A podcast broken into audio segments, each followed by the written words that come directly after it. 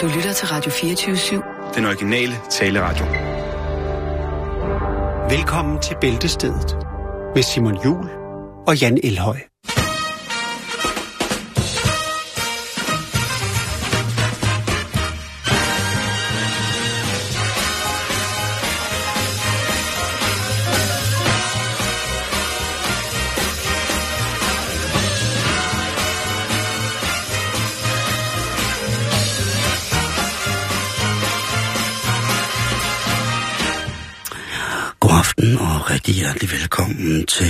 Programmet Vi kan også lide tør ost. Et program, hvor I går i dybden med tørre ostetyper, lettere krystalliseret, hårdt saltet, og immer væk også til tider, hvor øh, rolig Bjørn, rolig. I aften skal vi beskæftige os med en række forskellige hedvine fra ukendte dele af det mellemøstlige Rusland. Bjørn, rolig. Rolig nu. Og senere i programmet, så får vi besøg af en ekspert i øh, potmeterost. Ost, som er lavet ved Bjørn Rolig. Rule. Ost, som er lavet ved hjælp af forskellige... Bjørn, nu skal du slappe af. Rule.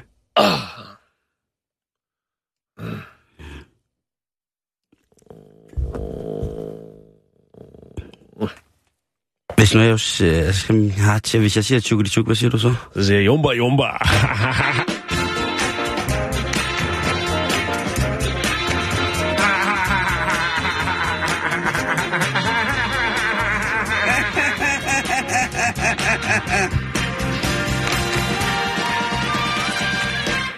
Sikkert en øh, onsdag, at det er gået hen og Ja, blevet ja, nu, det- det trods alt, Jan. sige. Men øh, Ja. Jeg vil godt skal- lige starte med at anerkende lytterne for at sende øh, fantastisk mange øh, historier til os, som vi jo så øh, til tider vælger at videreformidle til jer, kære lytter. Det er fra lytter til lytter igennem øh, bæltestedet. Det vil vi godt anerkende. Det Ja. er pænt af jer. Vi sætter pris på det. det er meget pænt af jer, det er også nyttigt for os. Ja, det er det. Og, og det specielt, jo, øh, det er jo sjovt, det der er fedt, ikke? Det er, man kigger rundt på rigtig, rigtig mange forskellige medier, lige præcis i de her tider, denne måned her i sommeren, og så tænker man, Hold da op. agurketid, der er politikere laver ikke noget. Ja. Det er Søren Pind, han kan ikke svømme sin tissemand fast til en... øh, Cucumber til- Times. Ja, altså der, der, der, der er mange ting, du ved. Ja, Ja, Rasmus Jarlov har ikke dyrket fristil jiu øh, i, hvad Nej, hedder det... Men han har fået en dame, Han har fået som på, også ja. har været nogle andres dame. Øh, ja, han skylder nogen en 20'er, men det, der er vigtigt, det er, at, at vi jo altså ser en tid, hvor at pressen har meget få ting at hive fat i, for Jo. ligesom at skulle Jo, jo. gøre noget. Og der kan man sige, at øh, Så må man kigge i skuffen. jo jo, og det gør de så også. De kigger også i de skuffer, de kiggede i sidste år. Men det, der er fedt her, Jan, det er jo, at vores lyttere, altså jer, der sidder derude nu, Ja, lige afret, ja. lige dig, der sidder og nulrer, I er hamrende gode til at give os input fra hele verden. Også fordi vi jo altså sender skud ud til alle lytterne fra hele verden. Når man kigger på vores verdenskort, hvor der er folk lytter med. kortet, der er noget jo, på kortet. siger jeg så bare. Så siger jeg, det er helt fuldstændig øh, fantastisk. Nå, men øh, nu har vi gokket lytterne nok. Nu synes jeg, vi skal komme i gang med dagens program. Er det nu, vi skal? Ja, det synes jeg. Nå, okay. Hvis jeg siger jubbidi jup. Så siger jeg, hamba, hamba, hamba. Skål!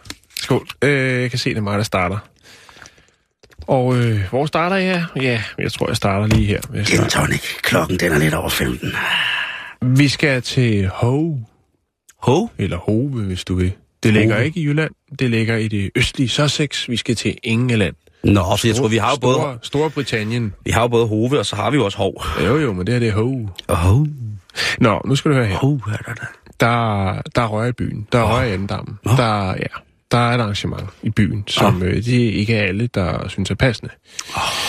Der, men når man laver et arrangement, et lokalt arrangement, så øh, vil man jo godt have, at der er nogen, der møder op, som måske kunne være interesseret i at deltage i arrangementet. Det kan man jo gøre online i dag. Det kunne være Facebook for eksempel. Mhm.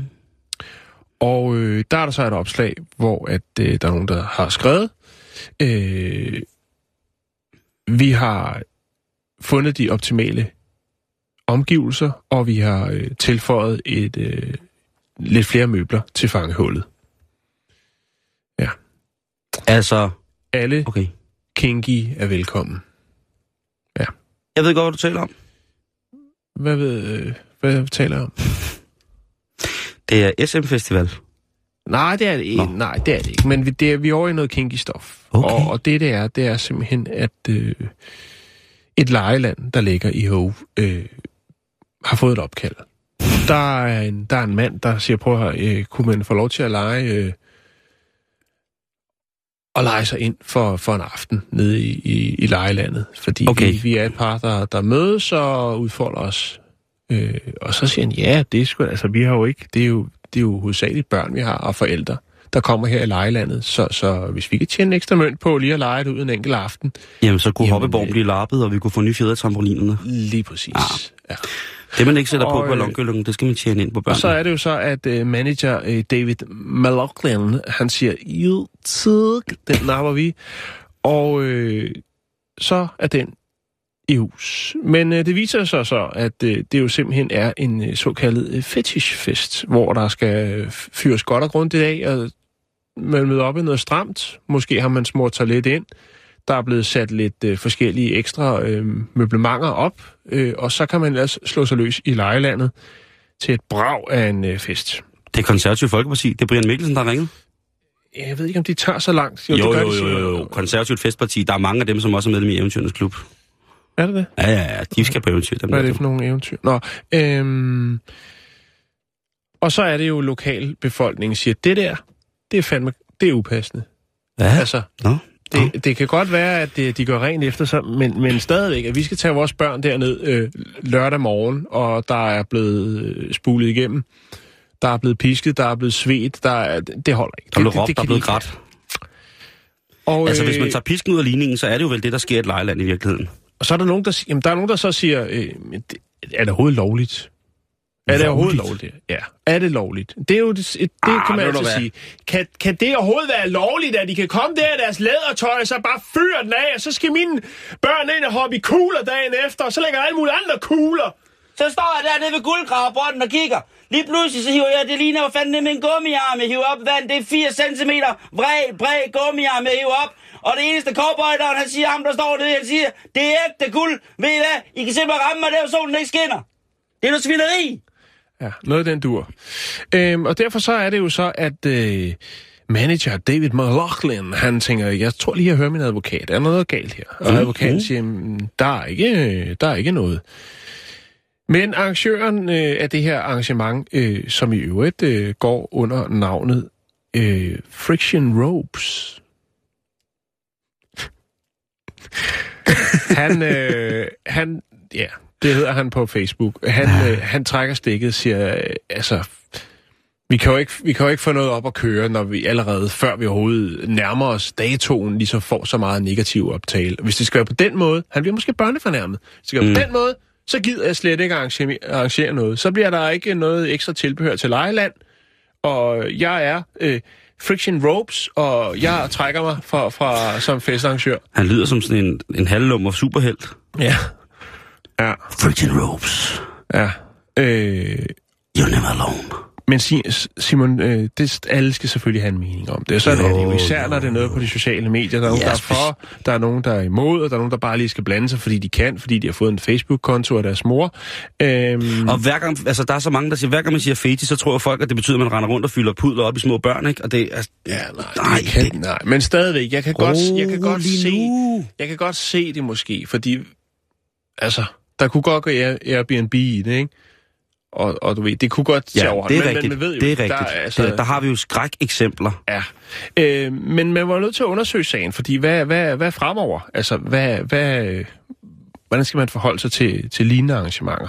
Altså øh, fetishfester i Ja, hvad hvis det er en, en konfirmation, der udvikler sig? Ja, præsten han siger, øh, det der, det er upassende, det er ikke et det rette sted for den slags begivenheder. Oh. I byrådet, der siger man, øh, så vidt vi kan se, så øh, overtræder det ikke nogen øh, regler eller licensaftaler, og Sussex politiet siger, øh, så længe at arrangementet er i eller på privat ejendom, jamen så er det ikke ulovligt.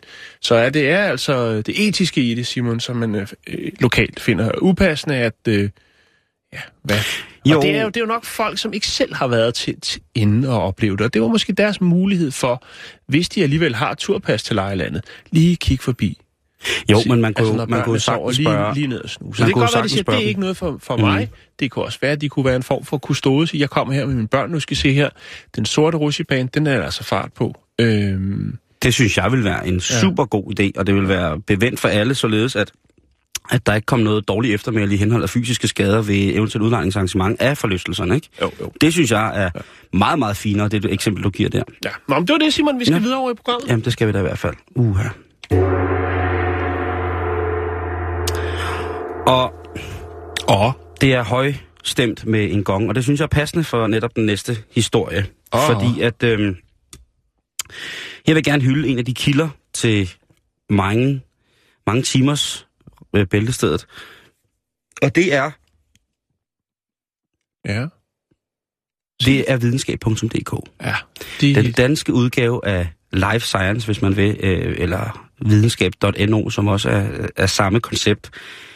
Det er jo altså en, en samling af fantastisk dygtige videnskabsjournalister, som sidder og laver noget. Og hvis man ikke har været inde på det, og jeg har, sådan, har, lidt, øh, har lidt brug for at være nysgerrig på livet, så vil jeg sige, at videnskab i et ord.dk er en, en fantastisk ting.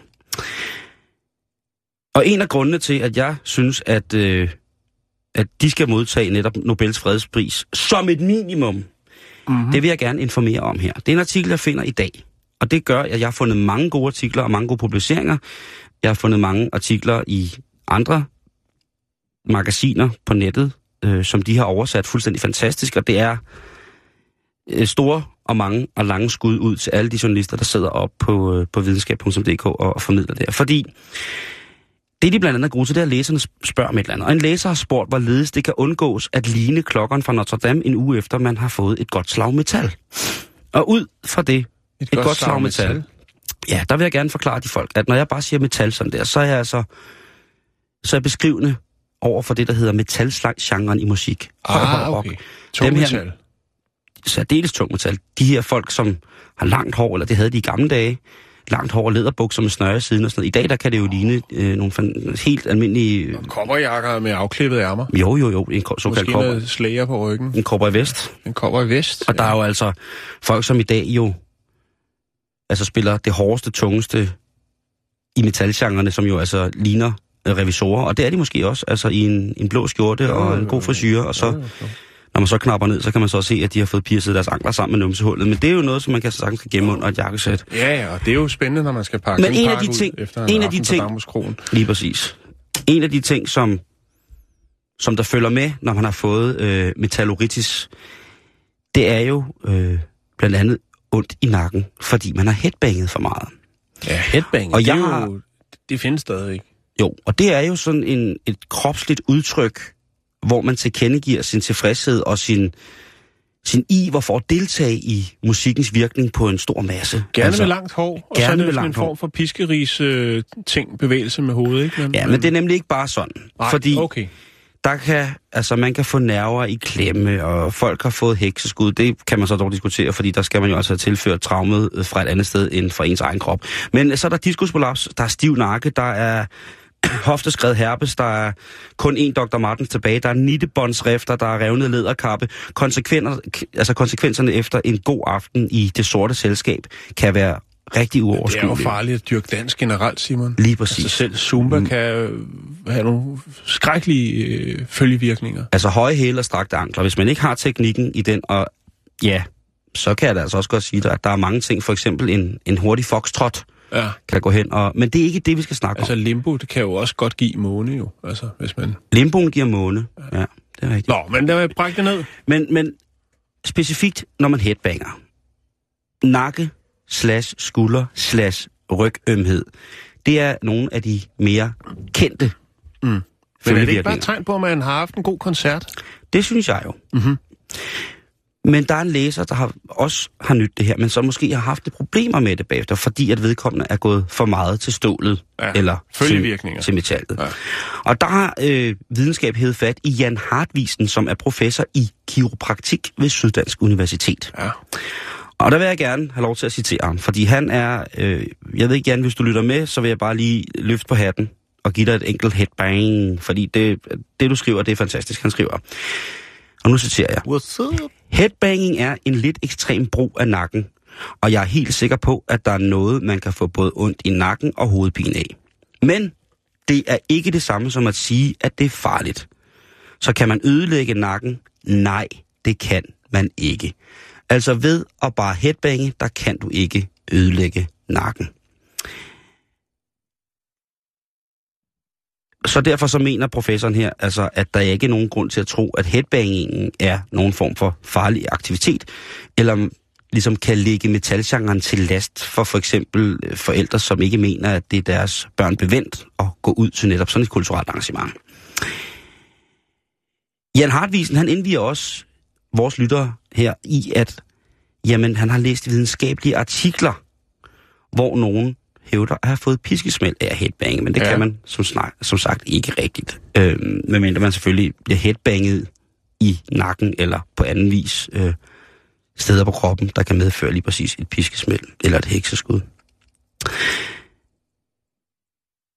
John David Cassidy, som er professor i klinisk biomekanik på Syddansk Universitet, han er også en mand, som ved noget om, hvordan headbangingen den ligesom kan udfolde sig i ens krop, hvis det er, at man får en, en lille skade.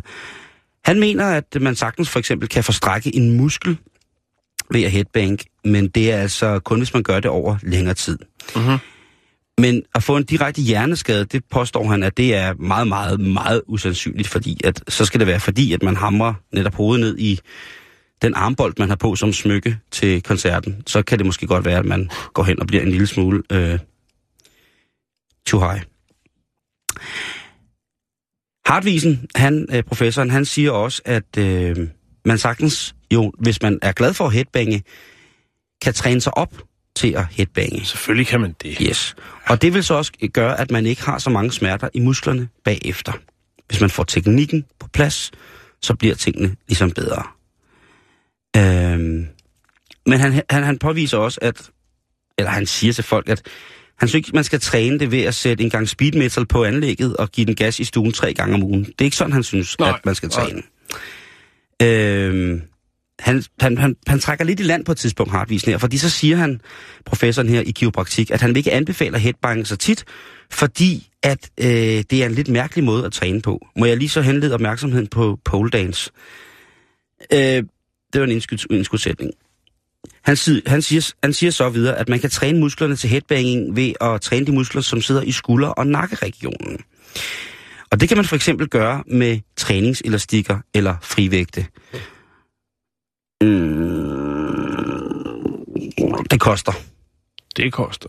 Den gamle artillery-plade, den har man jo stadig, og pladespilleren har man også, og de gamle Yamo-højtalere kan man jo stadig sætte til at brække sig. Yamo, ja.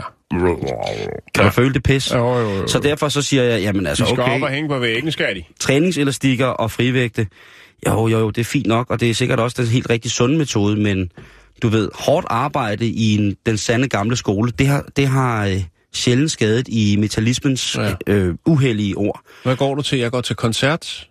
Ja, lige præcis. Ja. Og jeg har jo headbanget rigtig, rigtig meget i min tid. Jeg ja, vil faktisk, har, ja, jeg, ja. Vil, jeg vil gå så langt som til at sige, at jeg er en erfaren headbanger. Ja.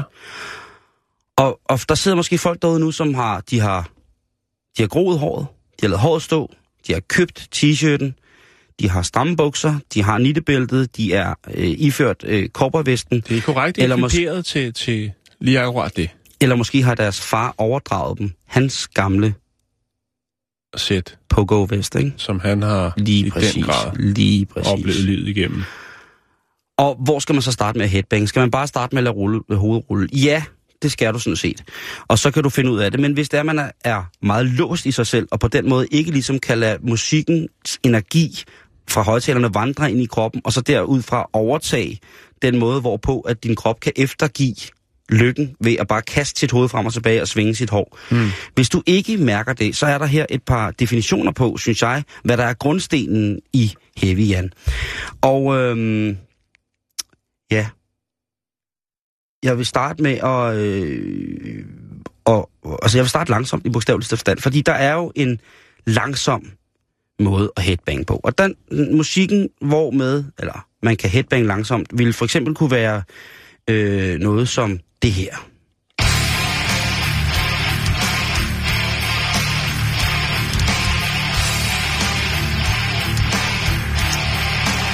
Her der lytter vi til en af mine favoritter. Det er det norske black metal band, som hedder Immortal, og nummeret her, det hedder Tyrants, og det er faktisk fra deres øh, det, øh, tusind gamle plade, som øh, hedder Northern Darkness, eller Sons of Northern Darkness. Uh-huh. Og her kan man ligesom høre starten her, hvor langsomt den går, ikke?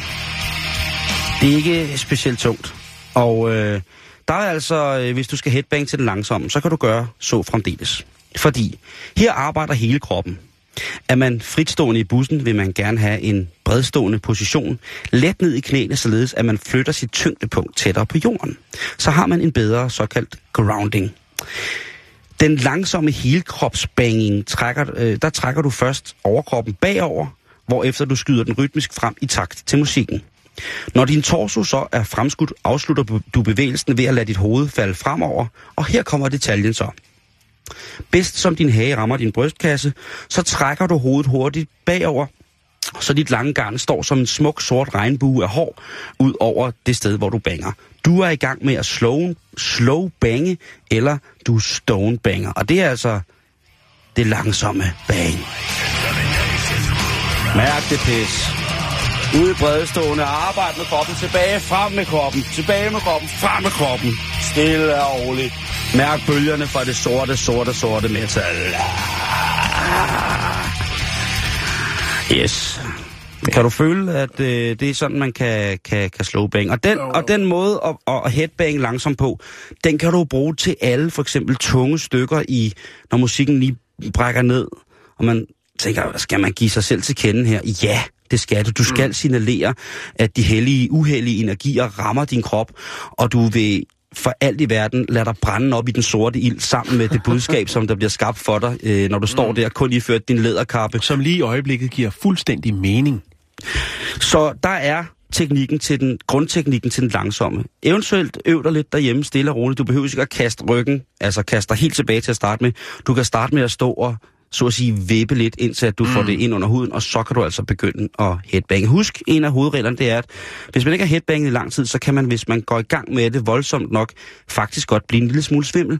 Så skarpe kanter, glasborer, hellebarter, øh, macheter og sådan nogle ting og sager, lige ud i entréen foran hundgården, inden du går i gang med at splitte øh, dit samtalekøkken ad til dejlig, dejlig immortal.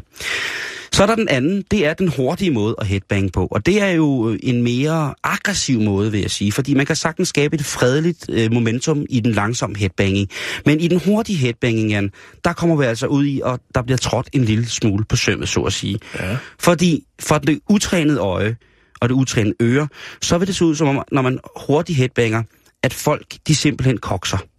Et nummer, som jeg vil foretrække at, at, at bange til øh, hurtigt, altså headbang til, mm-hmm. øh, er øh, et af mine, ja, hvad kan man sige, det er det min aller, aller største, et af de bands, som jeg synes er de aller, aller største i verden, og som jeg har hørt i, i, i flest år. Og jeg kan jo lige prøve at lytte med her til, hvad det er, at øh, vi skal bange hurtigt til.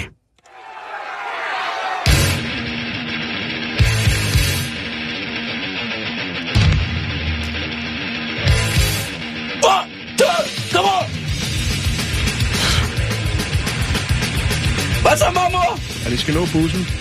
Skal jeg lige love for at smække på? Ja, det er selvfølgelig legendariske slager, som her øh, starter War Ensemble for, ja, for et af de album, jeg skal have tatoveret, uh, Seasons in the Abyss fra 1990. Uh, men tempoet er der. Og Tom Arayas smukke, smukke røst pynter jo selvfølgelig på et hvert stuebord foran kniblingerne. Men som I måske fornemmer, kære lytter, og dig, Jan, også, der går mm. tempoet jo altså i vejret fra start af. Ja. Så vi skal være klar, det er en eksplosiv form for gymnastik, som vi her arbejder ud i. Mm-hmm. Du kan for så vidt bare stå fuldstændig stille, almindeligt, med håret slået ud, hængende ned over dit ansigt. Og så kører du bare hurtigt frem og tilbage med hovedet, som, om, øh, altså, sådan, som du overhovedet kan. Altså, mm-hmm. Det er ligesom om, du, altså, du kokser, du skælver. Øh, så fornemmer de andre også omkring dig, at musikken har ramt dig så meget, at øh, den knortede hånd med de lange, lange, lange, lange blodrøde negle har været helt inde i din sjæl, op og røre der, hvor at, øh, at livet det ligesom får, øh, får sin gang i din krop op ved hjertet og klemme med de her lange sorte metalnegle. Bare klemme, sådan så du bare står og kokser og måske er dødskramper. Det kunne også godt være noget, som man ligesom kunne, kunne postulere i en situation, hvor man netop står til den musik, at det er dødskramperne, det er Rico Mortis, der indtræffer her, og det er, er ren glæde over øh, den dårligdom, der rammer dig, når øh, Slayer først går i gang. Og med dårligdom, så mener jeg, den fede dårligdom.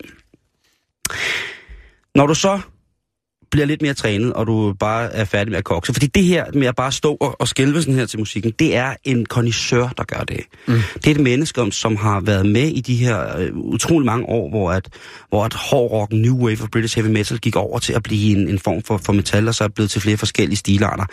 Men når du så kan det, jamen altså, så står du der, og så kører du hurtigt frem og tilbage med hovedet, og så i ny og næ, Jan, og det er sådan en teknisk flair i headbanging, så kan du smide en knyttet næve i vejret, og så lave horntegnet. Eventuelt holde hovedet i den tilbagelænede øh, position, for også lige at få det luft, og så kører du frem igen, så hele kroppen er med i tempo. Hvis du vil have hele kroppen med i tempoet og headbang på samme tid, så er vi altså ude noget, der hedder en moshpit. Og det er altså en form for socialt statement øh, i henhold til bandet, hvor man har folk, øh, man har måske set det på, på det forfærdelige internet, mm. på YouTube, hvor der altså flere mennesker med langt hår vælter rundt i, imellem hinanden. Og det er altså en moshpit, men moshpitten er selvfølgelig ikke forbeholdt øh, heavy metal, men den var måske mere øh, kendt i heavy metal, end den var hos for eksempel de nyere elektroniske øh, kunstnere, der er der. I gamle dage, Moshpitten, det var, det var jo faktisk i, i, i punkperioden et sted, hvor man gik ind for at ligesom statuere et eksempel. Den, der kan lide musikken bedst, står til sidst. Og der mm. var mange øh, grumme uheld med, med Moshpits i, øh, i, hvad hedder det, punkmiljøet, blandt andet i Greve. Øhm, men altså, nu har du fået to grundsten til, hvordan at du skal opføre dig, når du headbanger. Du har fået at vide, at det ikke er farligt. Du har fået at vide fra videnskab.dk, at, prøv at høre, man kan træne sig væk fra det her. Og så vil jeg så bare lige som sidste ting sige, hvis man er i tvivl om, hvor godt man skal træne nakke og hals og skuldre for at holde det her kørende, mm. så synes jeg, man skal tage at kigge på den eksbassisten fra Metallica, flot som Jetson-manden, Jason Newsted. Hvis man kigger på live-optagelser med ham, når han headbanger, det er den hurtige headbanging, men det er altså meget, meget avanceret. Det er nærmest en fritstående, mens han stadigvæk betjener sit instrument, så kan han altså køre rundt med hovedet så hurtigt med hans øh, lysblonde lokker barberet siden. Der kan han altså virkelig feje gulv på den der scene. Men prøv at lægge mærke til, hvor stor en hals han har, hvis man ser billeder af det. Og det siger han jo selv blandt andet har skyldes, at han er så aktiv på scenen, når han, øh, når han spillede med mm. Metallica. Er det noget, du kan smide op på vores øh, sociale netværk? Jeg vil da gerne lige smide et billede op af Jason Newsted.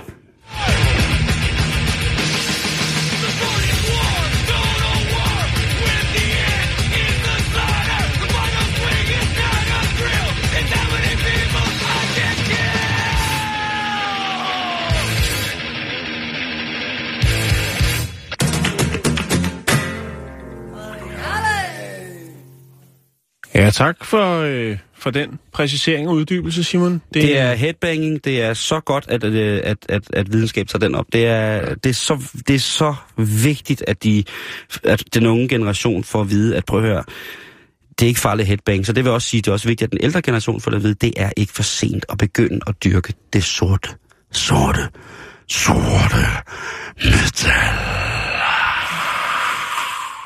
Nå, vi skal til Colorado, vi skal til USA, vi skal en tur på restaurant, vi skal på Tylicious, som ligger i uh, Edgewater. Uh, det er uh, her, det sker, Simon. Uh, her har Iron B. Anato, Anatato, tror jeg det udtales. Det er ikke for nu. Skal vi ikke så sige det.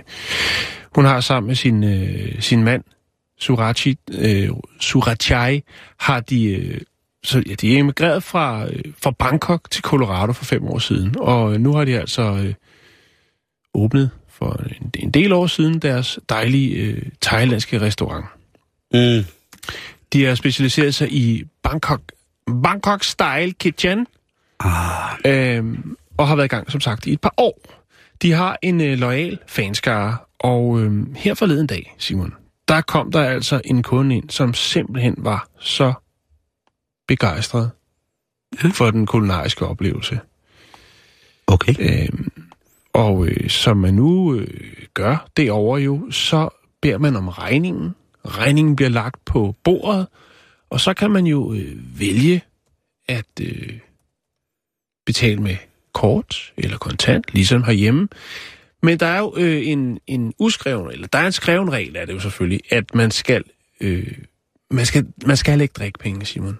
Det, det er jo tjenernes løn oftest derovre. Hvor man kan sige modsat i Danmark, hvor det jo, så vidt jeg ved, stadigvæk er sådan, så at øh, tjenerne får deres løn lige meget, om der kommer drikkepenge eller ej. Det er vel en af de væsentlige forskelle på et restaurantbesøg i USA og i Danmark. Undskyld, der var jeg simpelthen ikke lige med, fordi jeg, jeg skulle lige multitask, det kan ja. ikke. Men du siger bare, hvor der er Jan, det har du fuldstændig ret i. Ved du hvad, Jan? Det har du fuldstændig ja. ret i. Nå, men herren får, øh, får regningen, ja. og øh, så smider han øh, så smider han nogle penge. Og øh, når alt kommer til alt, så har han faktisk øh, givet 1000 dollars. Det vil sige lidt over, væsentlig del over en, en 6-7.000 øh, kroner. Ah, det er en og i Thailand, der bliver de jo nærmest sure, hvis man giver for mange drikpenge. Ja, det er det Colorado, det er USA, Simon. Nå, er det sådan der. Så det er sådan, vi ruller. Men de er jo thaier stadigvæk, ikke? Jo, jo, jo, jo. Og de er simpelthen glade. Han er også glad. Han har fået et dejligt måltid, åbenbart, som skal belønnes i form af øh, 1000 dollars i drikkepenge.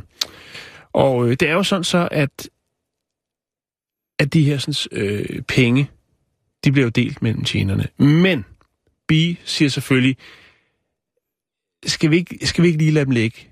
Til, til, til i morgen. Bare lige... Altså, det er mange penge. Og det kan være, at han kommer og har lagt for meget ved et uheld eller et eller andet. Ja.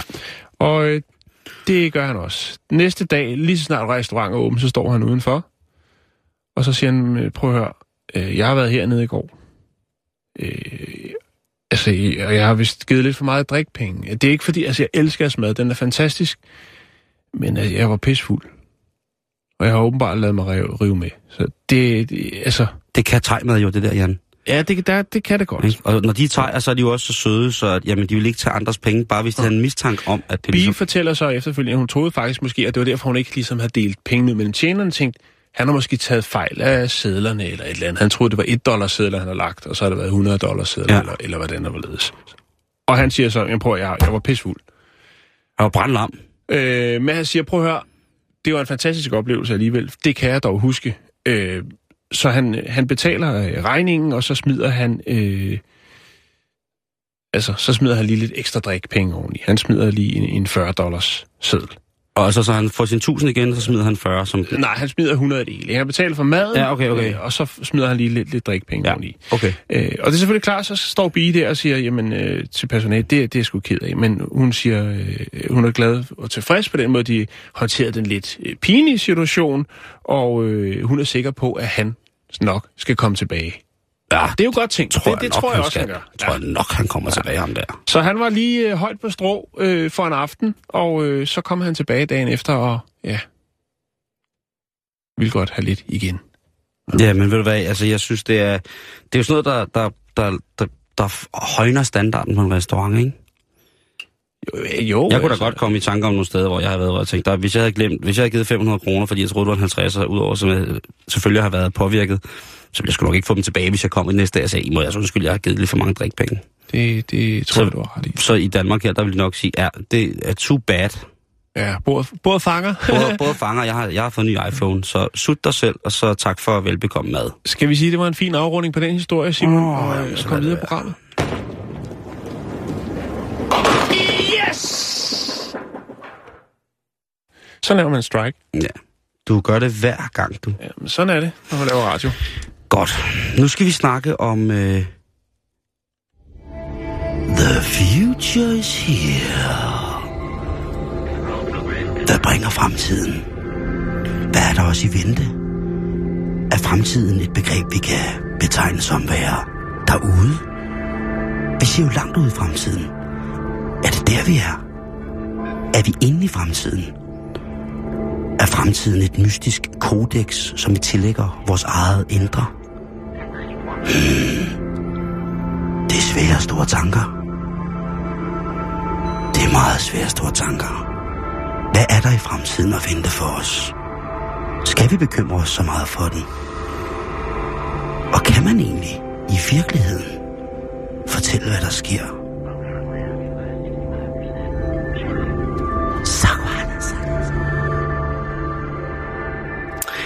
Ja, som du måske kunne gætte her, Jan, så skal vi jo altså snakke fremtidsperspektiver. Ja. Fordi det, det er jo i virkeligheden noget lidt underfundigt noget. Jeg kom til at tænke over det øh, i morges. Du kom til at tænke over fremtiden? Ja, Og det er jo... Øh, min fremtid, det er jo sådan gerne... Den ligger altid forud, kan man sige. Jo, man gør den det. Der kommer hele tiden noget til dig. Jo, jo, men er det forud, eller er det bare vores perception af, af tidsangivelse? Ja, nu bliver det tungt og interessant. Lige præcis. Fordi det, som I lytter jo ikke kan se, det er, at jeg går som en total spas lige for tiden. Jeg, jeg har et gangsterlimp af en anden verden, fordi jeg har brækket min store tog. Og så ligger man jo, øh, der er ikke så meget at gøre, så jeg skal bare ligge derhjemme og lave stort set ikke en dør. Og det gør jeg faktisk. Men så ligger man jo også og grubler. Og så begyndte jeg at læse om fremtidsforskning, fordi det er der altså meget populært, Jan. Og Ja, det er det. så vidt jeg har set, Der så... kan man godt få lukket lidt op for, for, for pengekassen, hvis man vælger at slå sig på den. Ja, fordi i dag, der kan man jo forske i alt. Du kan forske i alt. Også i det, som vi jo så i virkeligheden jo ikke kan sige noget om. Og det er fremtiden jo. Ja, lige præcis. Der findes jo simpelthen fremtidsforskere, det som vi almindelige dødelige måske vil kalde en spokkone eller en troldmand, men det er, det er ikke en beskyttet titel. Nej, det... Øh, I dag der er fremtidsforskning big, big business. Og rigtig mange påstår, at man i nogle tilfælde kan regne, tælle og analysere sig frem til et 90% sikkert begreb om nogle ting i fremtiden. Mm. Og hvordan ser det så ud med det her fremtidsforskning? Herhjemme, der har vi flere forskellige. Vi har Instituttet for Fremtidsforskning, som jo altså er grundlagt helt tilbage i 1970 øh, af den tidligere finansminister øh, og professor Torgild Christensen. Øh, så går man ind på, på firmaet Future Navigators. Bare navnet er jo ret fantastisk.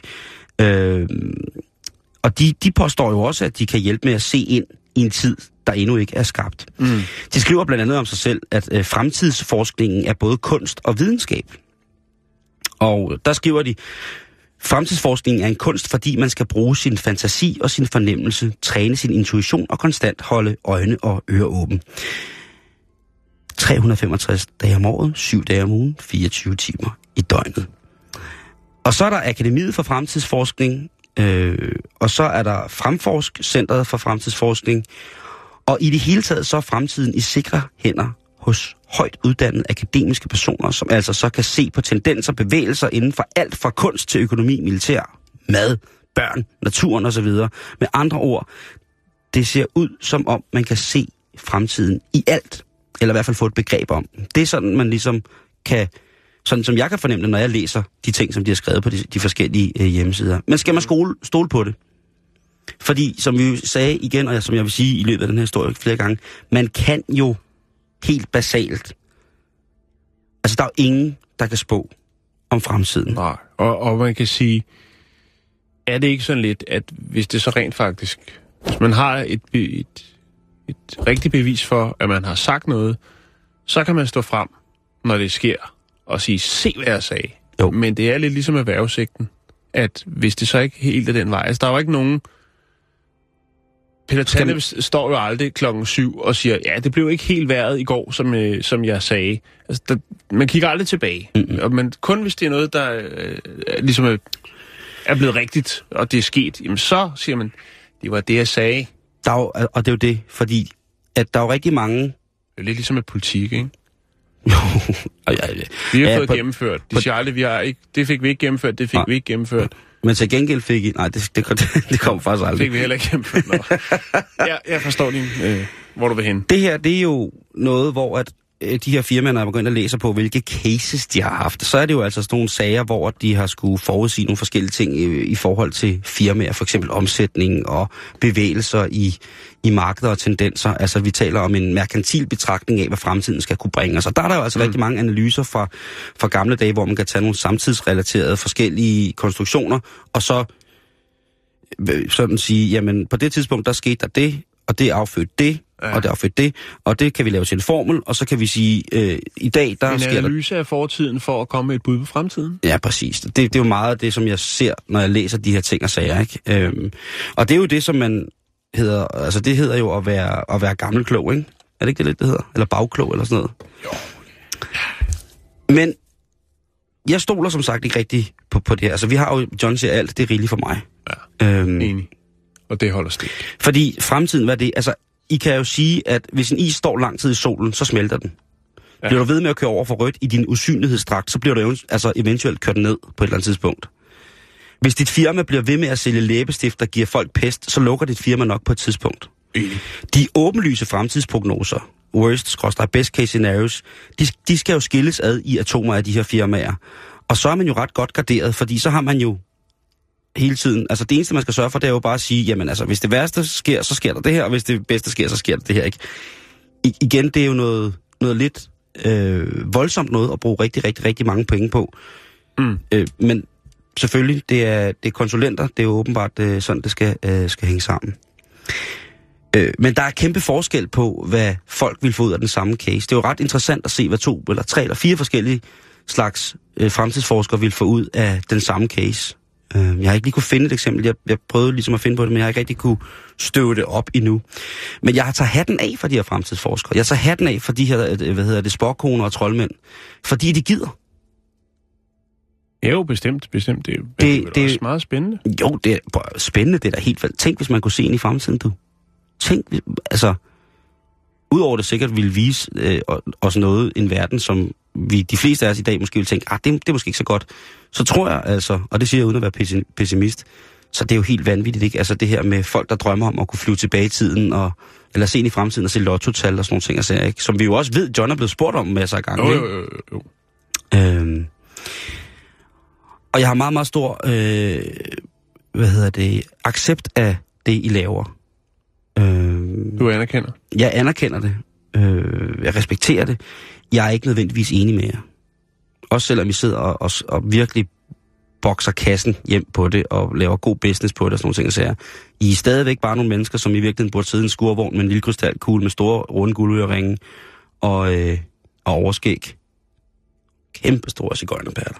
Men det er, det er vildt, at, at, at det her ligesom kører.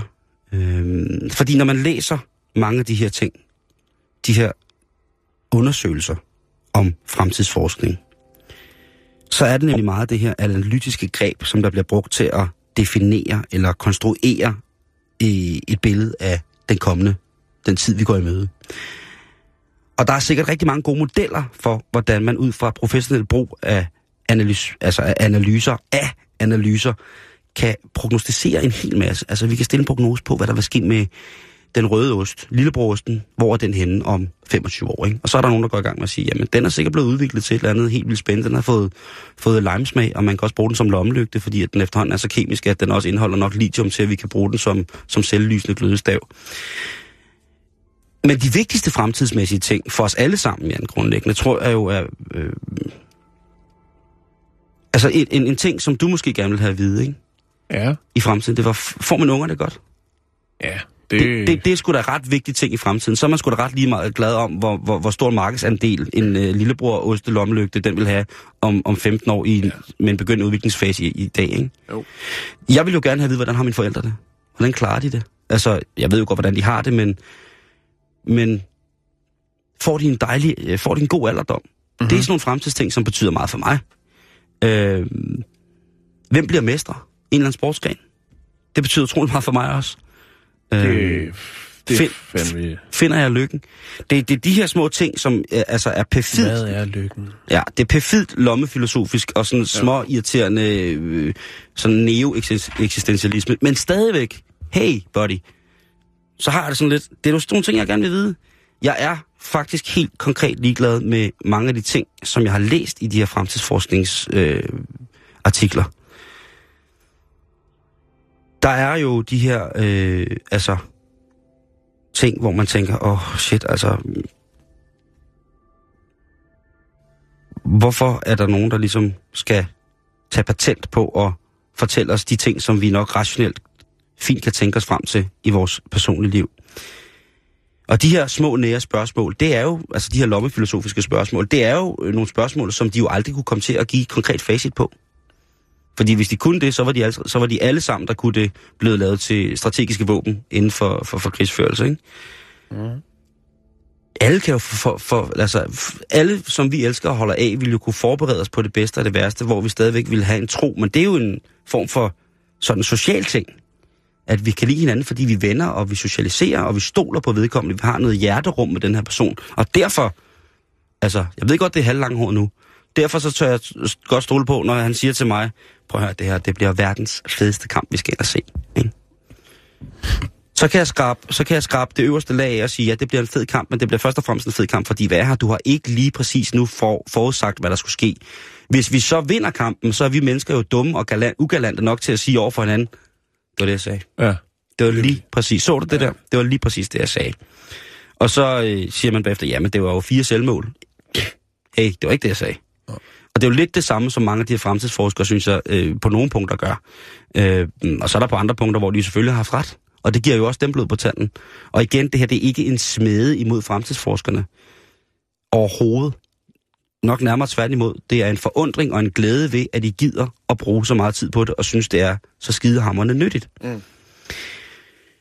En af de fremtidsforskere, som jeg har læst lidt af, det er en gut, som, øh, som hedder Daniel Wright, som er seniorforsker, øh, og han er faktisk øh, lektor i turisme ved Universitetet i øh, Central Lancashire. Og han øh, har kigget på nogle forskellige ting i, i, i, i, nær, i nær fremtid. Og når han siger nær fremtid, så mener han sådan inden for en 300-400 år. Han gør opmærksom på, og det er altså hans uh, predictions. Øh, jeg har set et billede af ham, han ser virkelig ud, som om han er en normal mand, Jan. Men han har altså sagt, at, øh, at øh, han ser jo, at, at hvad hedder det, økonomiske og økologiske katastrofer øh, venter i en forholdsvis stor grad, efter at øh, overbefolkningen ligesom har taget over. Og øh, det vil så skabe et kæmpestort rum eller en afstand imellem rig og fattig. Altså afstanden mellem at have mange penge og have lidt penge, den bliver større og større. Dem, der har mange penge, de bliver for flere, og dem, der ikke har nogen, øh, de dør. Og når han så har siddet og øh, kigget på det her, når man læser videre artiklen, så snakker han om det, som hedder dark tourism, altså mørk turisme. Og det handler altså ikke om at, øh, at rejse med, med folk fra Afrika, eller på anden måde med en anden etnisk øh, baggrund, der gør, at deres pigmentering er fagmæssigt udfordret. Det er slet ikke det. Det her, det handler om, altså i ordets generelle forstand mørkt, mørk turisme, altså hvor man laver øh, ting. Og her der fremhæver han altså øh, for eksempel scener fra Jack the Ripper og Dracula, altså det her med, at folk går ud og, og, og myrder. Og øh, lige nu, jamen der er der jo rigtig, rigtig mange mennesker, som betaler rigtig, rigtig, rigtig mange penge for at tage på sådan noget, der hedder storvildsjagt. Det er jo, hvor man tager ned til et øh, reservat i, i for eksempel Afrika, og der bliver man så placeret på en Land Rover eller med en såkaldt tracker, så man kan gå en tur. Og så på et eller andet tidspunkt, så kommer der en øh, stor, en af de store fem, det kunne være en løve for eksempel, og så får man så øh, for sine penge lov til at skyde løven, og når man så betaler mere, så kan man så få et trofæ, så hamrer man kattens hoved fast på en plade og hænger den op i stuen ved pejsen. Og så kan man komme med en helt vild historie om, hvor sej en kamp det var. Og, ja, man, ja. Levede ude i, man levede i bushen i 15 dage, og den, ja, har spist en halv, og... ja, en, den har spist en halv landsby, og man boede på, på siv, og man sov øh, under Så det var faktisk for at redde lokalbefolkningen, at man vælger... Lige præcis, at man valgte sig ned og, ja. og, og skyde, skyde det der. Ja. Øhm, men ham her, han mener altså, at øh, inden 2000, altså inden det, øh, 2100, der vil man kunne se menneskejagt. Ja. Det er fremtidsforskning. Ja. Tænk lige over den. Det findes vel også i en eller anden form, tænker jeg. Altså hvis man tager slumkvarteren i øh, Sydamerika for eksempel. Mm. Det er jo en eller anden form for menneskejagt, der foregår der til tider. Og det må man sige. Der er mange steder, hvor, at, øh, så, hvor verden er beklemt på en anden måde end... Øh, end så, så mange bonuspoint får han heller ikke herfra. En anerkendelse. Men, han, men, men det der med, at... Øh, men grunden til, at han siger det, og det er fordi ham her fremtidsforsker, han sidder altså og regner rundt i cirkler. Han, han taler om cykluser i kulturelle bevægelser. Og der siger han, altså i gamle dage, der var noget af det fedeste mennesket synes, det var at tage ud og se hinanden, øh, se på øh, folk slå hinanden ihjel. Altså, gladiatorerne mm-hmm. er jo et mhm. godt eksempel. Det, jo, det fremhæver han også, ikke? Jo. Men en kamp til døden har jo i mange kulturer været øh, kutyme. En uoverensstemmelse, som ligesom skulle have en, en, en udgang.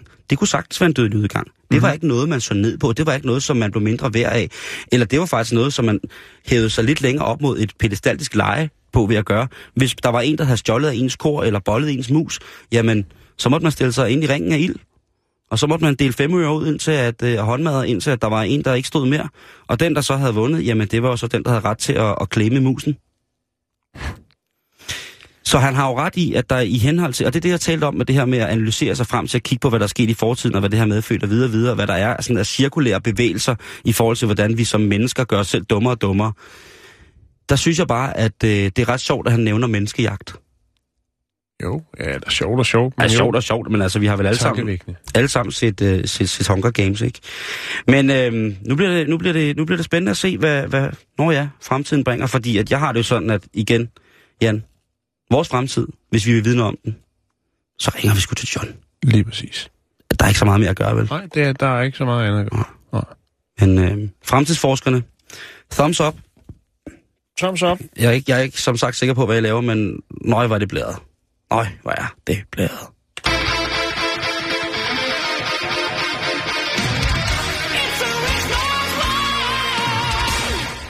Nå, Simon, inden vi slutter i dag, Ja. så skal vi lige en tur til Perm i Rusland. Perm, Perm. Perm. Pieren. Perm. Perm. E, det er yeah. Ja, I det cyrilliske. Det er skide på. Jeg snakker det russisk, som jeg vil. Påsjøster. Nå, Давай, øhm, давай. Nu skal du høre her. I øh, Birken, der ligger der et øh, forskningslaboratorium, øh, som hedder Promobot. Og øh, de producerer blandt andet og eksperimenterer med robotter. Og øh, her i sidste uge, der havde de jo så, øh, de har jo nogle prototyper, og de går og ruder med lidt forskelligt. Og de havde jo så åbenbart øh, glemt at lukke en port. Og øh, ud til vejen. Og øh, så var der altså åbenbart en af de her robotter, øh, Promobot, som den hedder, som så åbenbart var stukket af fra matriklen. Øh, Jamen, jamen, det er jo en film. det er en film. Jeg synes ikke, den er så actionagtig, den her øh, Nå, okay. robot. Den er lidt stiv i det, og det er en robot, der er bygget til at, øh, at kunne kommunikere med folk og øh, vise vej. Nå. Ja. Øhm, Et servicero. den, den, øh, den stak af, Simon, og den havde cirka 50 minutter på fri fod, hvor den øh, Bare køre rundt og vise folk vej. kørte rundt og socialiserede. øh, lige indtil, at øh, den løb tør for strøm. Og det er, jo, øh, det er jo der, hvor jeg tænker, det er jo egentlig meget godt, at de gør det, fordi så overtager de ikke verden forløbig. Det er fremtiden, Jan. Ja, ikke? At robotter løber tør for strøm. Lige præcis. Slut. ja. Du er blevet fremtidsforsker. Jo, jo, lige her. Shit, shit, Jeg sender bare en, en regning, skulle jeg til at sige. Jeg sender en regning. Øhm, men det sjove er så, at jeg faktisk har fundet en film om, at ser den her øh, promobot. Den er gået i stå. Og det Ja. ja. gør den midt ude på en vej. Og så bliver der ringet efter politiet, og så kommer politiet lige og spærrer vejen af, så der ikke er nogen, der kører den ned. Og så til sidst i filmen kommer der så en mand og løber sådan hen mod den og begynder at snakke med politiet. Han er glad for at have fundet. den. Det er så en, der arbejder i, i firmaet. Var som der fældeløn? Altså, det er jo som så sikkert har noget... kunne, øh, kunne tracke. Jamen, den har fundet sig selv. Den er jo GPS på, kan man sige. Nå, så- også sådan eksistentialistisk, den har fundet sig selv. Ja, det ved jeg ikke.